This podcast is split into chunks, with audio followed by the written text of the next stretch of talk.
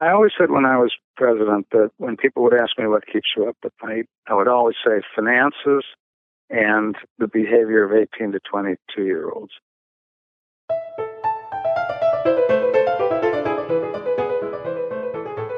This month on Ebb and Flow, it's back to school season as we explore the enormous challenges facing institutions of higher education and their students at the start of a unique 2020 fall semester.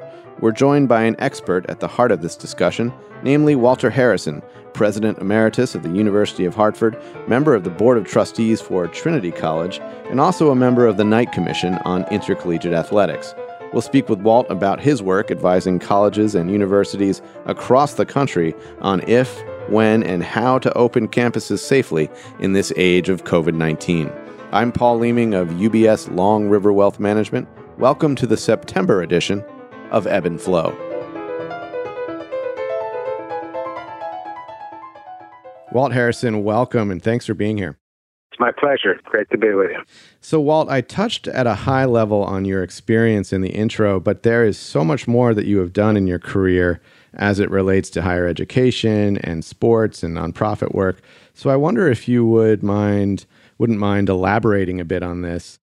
I uh, was born and raised in Pittsburgh and came to Hartford, Connecticut to attend Trinity College as a freshman in 1964.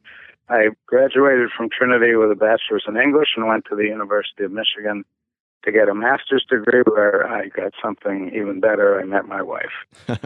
this was during the Vietnam War. I'd been in ROTC in undergraduate school, so then I had to go into the United States Air Force. I served for three years as a personnel officer, and for about half that time, I was a death notification officer, which meant I had to go around and tell people that their sons or husbands had been killed in wow. Vietnam. It was the hardest thing I've ever had to do. But it taught me a lot about the value of self discipline, and it taught me a lot about the dignity of human life and the uh, compassion that people can have. Then, uh, as soon as I could, I, I got out and I went back to graduate school. My wife had already enrolled at the University of California, Davis. By then, I was stationed in Sacramento, and so I decided I would just follow her and go to graduate school, starting a pattern of what our married life has been like for 50 years. So we went to Davis and completed our PhDs, and I at the very end of my time as a graduate student, I, I got a teaching job at Johannes Gutenberg University in uh, Mainz, Germany. I was there for a year teaching American studies, and then I returned to the United States, finished my dissertation, and we both got teaching jobs at Iowa State University. Mm. Taught there for two years, went to Colorado College.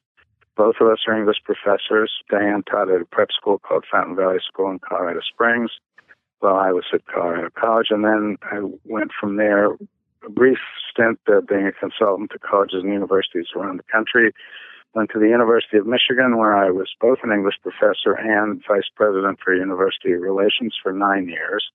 And to the point of our conversation, for part of that time, most of that time, the uh, athletic department reported through me to the president, so I had a first-hand knowledge of how a major athletic program in this country works.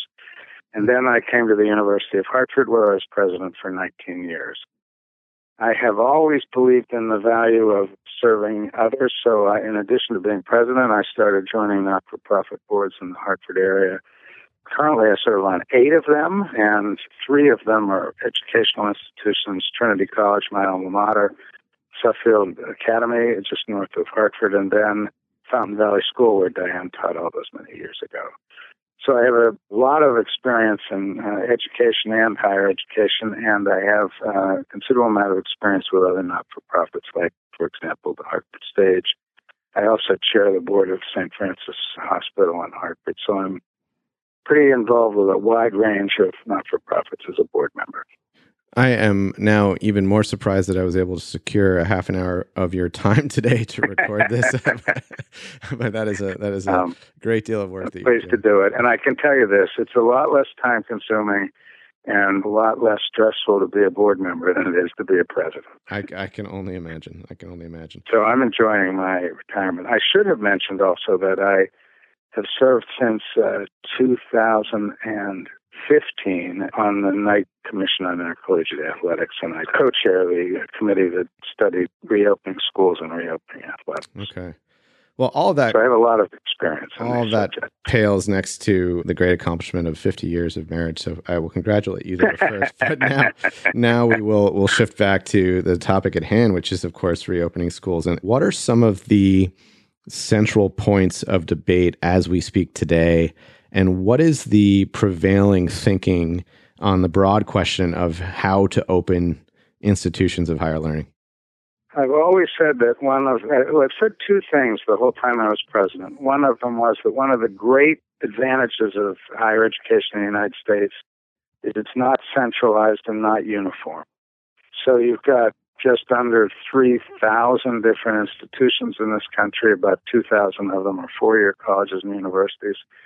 They all serve, uh, have different models, serve different kinds of communities, serve different kinds of families and students. And then if you head into that independent schools, there are even more. And I think all of them are making different decisions based on a whole lot of different situations they find themselves in. And I'll just run through a couple of them. My point here is just that there is no central thinking about it, other than, I guess, you would say they want to keep their students, faculty, and staff safe as best they can. They can't ensure it, but they can do everything they can to make it possible. And I think there are a variety of approaches, and the approaches reflect the following things. First of all, where are we located and what is the condition of the pandemic in the state or community that we live in? Hmm. So it's a lot different if you're at, say, Colgate University in upstate New York than if you're at, at NYU in New York City. Hmm. Or you get the point. If you're in a rural area where there's relatively less of the coronavirus, you have a different situation than you would in a city that's heavily impacted and where people live very close together. So just if you multiply that by 2,000, you get a whole lot of different approaches. It is also very different if you are largely residential college or university, the way Colgate would be. I hate to pick on Colgate, but it's a good example of a rural sure. institution. Than it would be at, say, DePaul University in Chicago, which is right in the middle of downtown Chicago, has no central campus. The buildings are right on the street with all sorts of other things.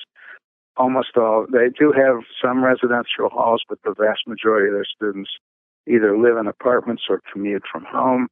And those just are different, they have, they have different approaches for different schools. Hmm. And so you'll see some schools, and of course, some schools have, University of Central Florida, I believe, has 75,000 students, and that you can go all the way down to colleges that might have 1,000 students. So all of these things are different, and everybody's approaching it in different ways.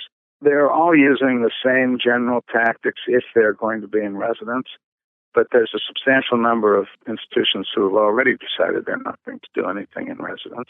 Hmm. There are a number who, I'd say most of them, are doing a hybrid model where either a student can remain at home entirely and do long distance learning or can be on campus and do learning remotely for entirely or in some most cases it's partially hybrid it's a hybrid model partially in person and partially online but there's no central there's no central approach. There are different approaches, and we've seen in some universities that their initial approach didn't work, and so places like Notre Dame, who had opened up, had to shut down again and go online. So. Yeah, I mean, I just don't think there's a central approach. There's a variety of approaches that share some common. So th- then, my next question might be tricky to answer, given this kind of heterogeneous, uh, you know, environment you, you've described. But are there projections in terms of how this may go? In finance, we think of these as you know base case, upside, downside scenarios. But how would you define these in the context of opening universities and colleges?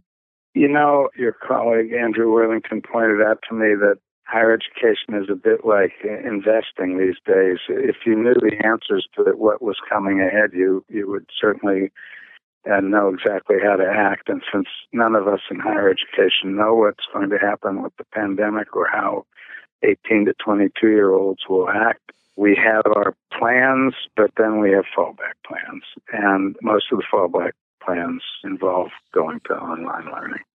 I'd say the general model, I'll, I'll tell you what I think the general model is, and that there are so many varieties. So, as I said earlier, Some universities are just starting online and they're going to continue that way until they feel there's a low enough risk level that they can come back to campus. They don't feel that they're there now. But I think I'm just going to generalize broadly, and I, I should say I've read probably 30 different college and university and prep school plans, so they're different in a lot of ways. But here are some central things. All of them involve testing at some level. Some are doing testing the entire student body and the faculty and the staff. Trinity colleges that way everyone will get a test once a week. Some of them are doing kind of random testing, doing, say, 12.5% or 10% of people. This is something similar to what the New York City Public Schools announced yesterday. They're trying that approach, but I would say every school I know of has some form of testing, and some of that depends on the size of the school. A school like Trinity, with about 2,000 students, can test everybody. A school like the University of Central Florida with 75,000 can't. Right. So they're doing, you know, different approaches, but it's there's testing involved, there's contact tracing involved. But that's a little complicated on a college and university campus because there's so many people in a residence hall and so many people in a classroom and so many people in a library and so forth. Even though you're controlling those spaces for numbers and keeping people socially distanced and the like, it's going to be a little hard to trace where they've been and who they've seen. There is that effort being made. I'm not sure. I think none of us are sure how successful it will be, but we're giving it our best effort. And almost all of the schools talking pretty honestly with their students about what the students are going to have to do to be part of this effort, meaning that they're going to have to be socially distanced, wear masks unless they are in their room by themselves. A lot of the things that we associate with colleges are not going to happen. To take a very basic thing, most places are not opening the cafeterias. Mm. Um, some are, a few are, and they're they're giving students times that they can come lunch. Like some might come at eleven, and some twelve, and some one, and so forth. But most of them are saying we're going to give you a box lunch or we're going to deliver the meal to your room or whatever. And the whole question of fraternities is very complicated, but as much as we can, I think most colleges and universities are trying to control, especially the social life of fraternities and sororities. And again, how successful we'll be, we don't know. The third thing I would say is that most schools that I know of, not all schools, but most schools, have redesigned their academic year uh, use Trinity as an example, but I know the University of Hartford is following something similar. They're going to have a, uh, and so are a lot of other schools, they're going to have a shorter fall semester that begins, you and I are speaking at the beginning of September, so it begins, it's beginning now, and it will end at Thanksgiving. And then students will return to their homes. Uh, I want to put an asterisk next to homes for a minute, but they're going to return to their homes and then the winter term will be entirely remote. The theory being that's the most, that might be, because we don't know about this pandemic, but that might be the most contagious period of a highly contagious coronavirus at any rate. But they won't be in, in session in person between the end of November and the beginning of March. They'll be entirely online. Then a short spring semester from the beginning of March till the end of May. And then there will be two summer sessions. So students can spread their credits across all those uh, periods if they want. So, as, and just as an example, the student might take three courses instead of the usual four courses in the fall, two courses in the winter, and three courses in the spring. That gets eight, which would be the equivalent of four and four. Hmm. But you might also decide you're only going to do two courses in the fall one course in the winter, three courses in the spring, which would leave you two courses you could take during the summer. Hmm. And all of that will count as one academic year, so you're not penalized for that. And they're spreading out their tuition payments to cover all of that. So that is a typical approach, but not the only approach. There are a lot of other ones. Within that curricular structure, you're allowed to pick certain courses online and some in person, depending on what you want to do. The other important thing is it's true of all uh, levels of education in public schools. There's been a lot of discussion of this as well. Teachers, professors tend to be older, and some have conditions that might preclude them from being in a classroom.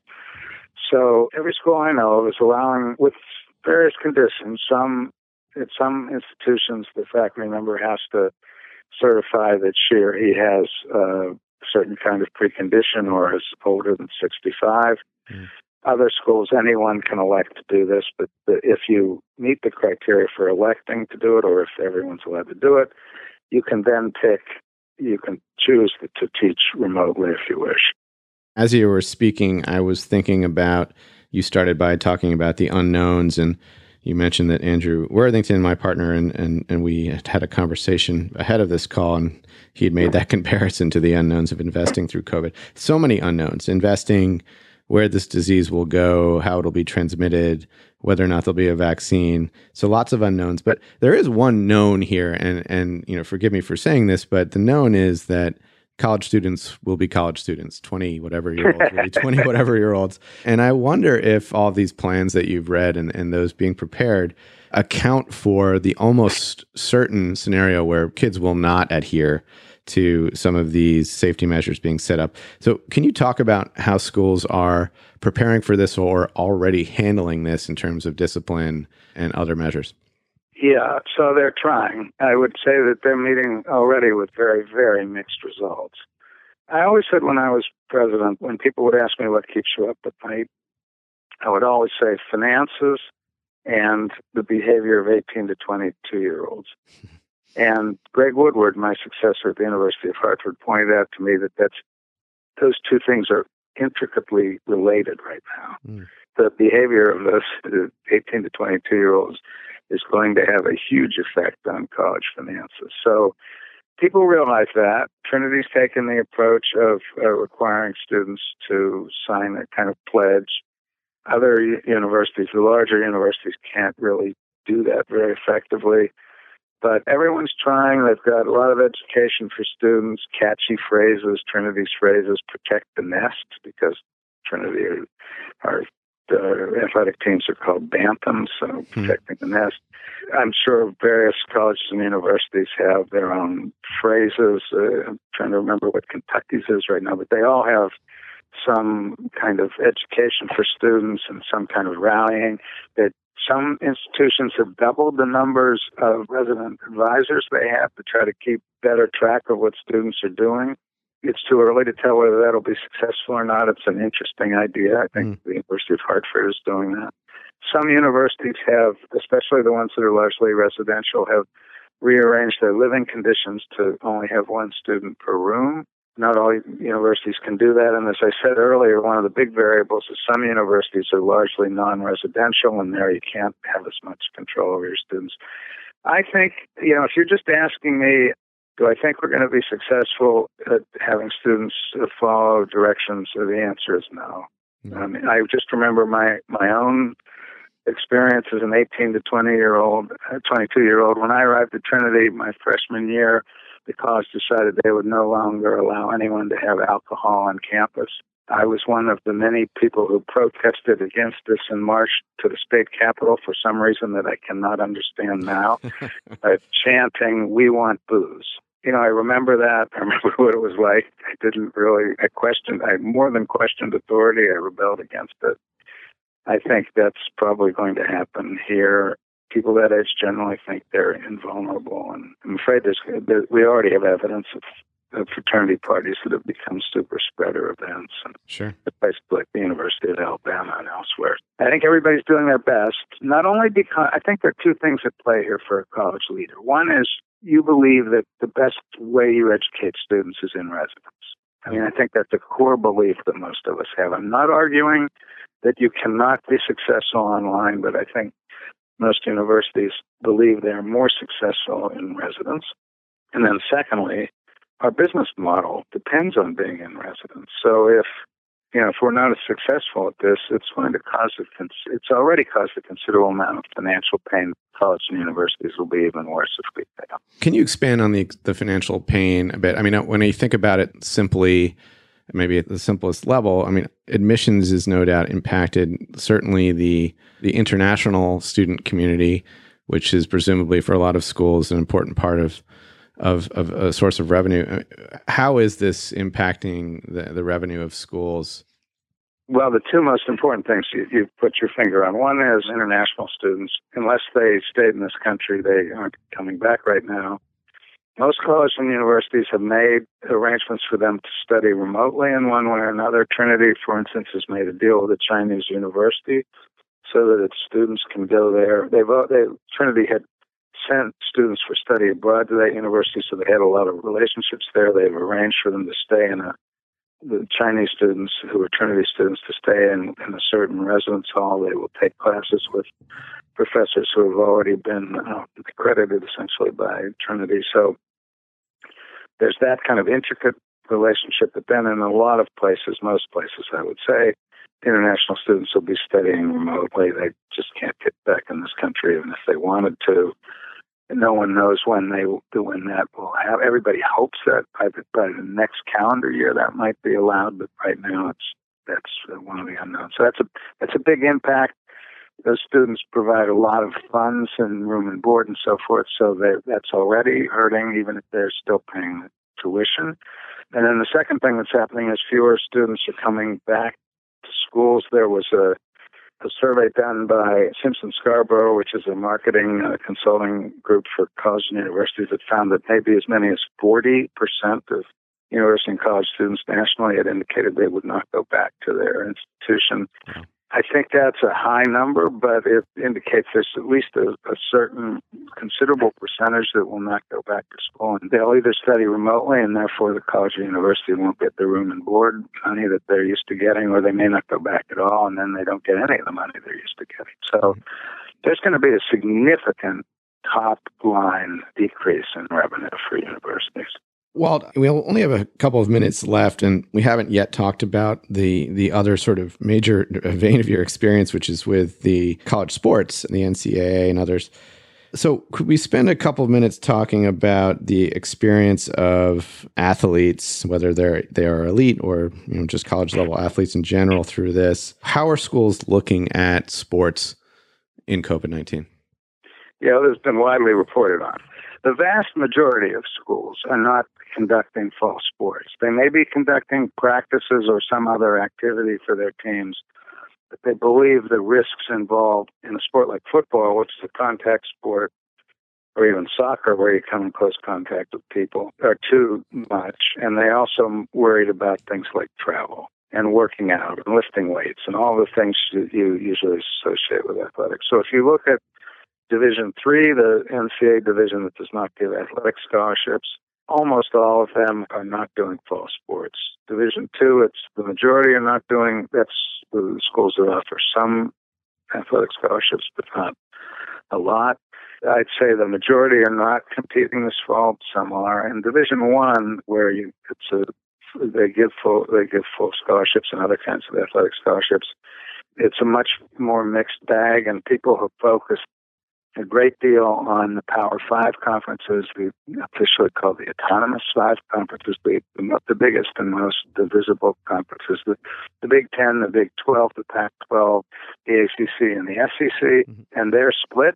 So far, the, the Pac 12 and the Big Ten are not having fall sports as originally planned, and the other three are still sticking by it a common sense approach would tell you that it's much too dangerous to do college sports. And, and I think Mo, well, I, I haven't talked to every public health official in the country, but most of them think it's uh, too dangerous. You can see that also playing out in high school sports.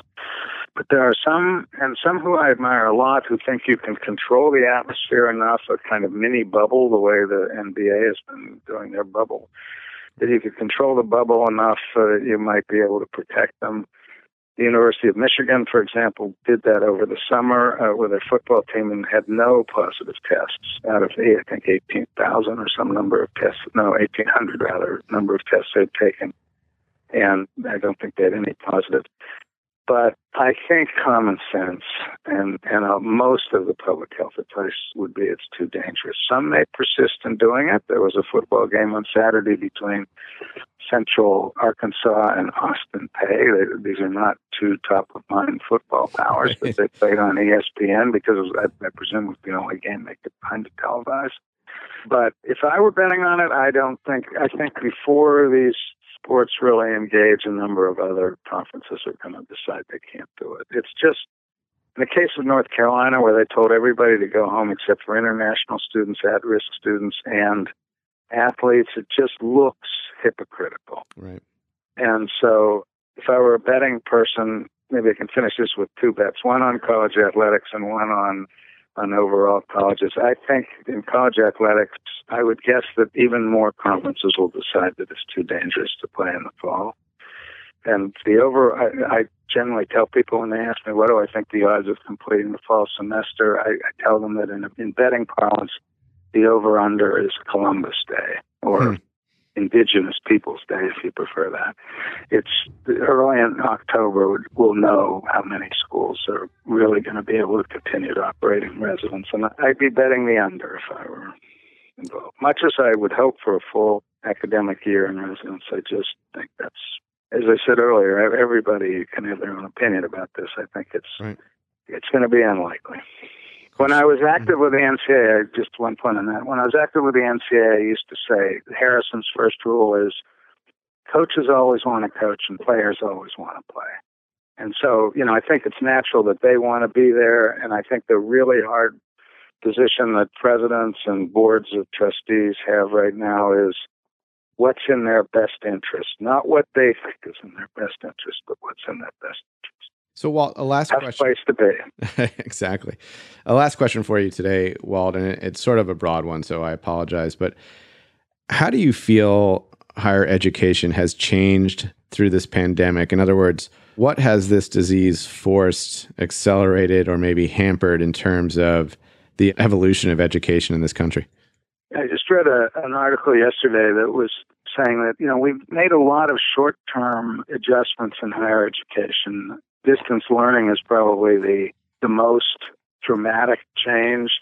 We were forced into it. We're now, I think, getting better and better at it. Faculty all over the country have been taking courses or webinars or whatever over the summer to try to learn how to be better online teachers. So I think the one thing that will definitely emerge from this is is much more emphasis on online teaching. Probably more of a hybrid model because I think there is a I think it's a terrific and really unusual and wonderful tradition in the United States to be in residence. Being a residential student at a university is not only intellectually important, but it's also socially important. It's a great socialization experience and has been since at least for 150 years. Right.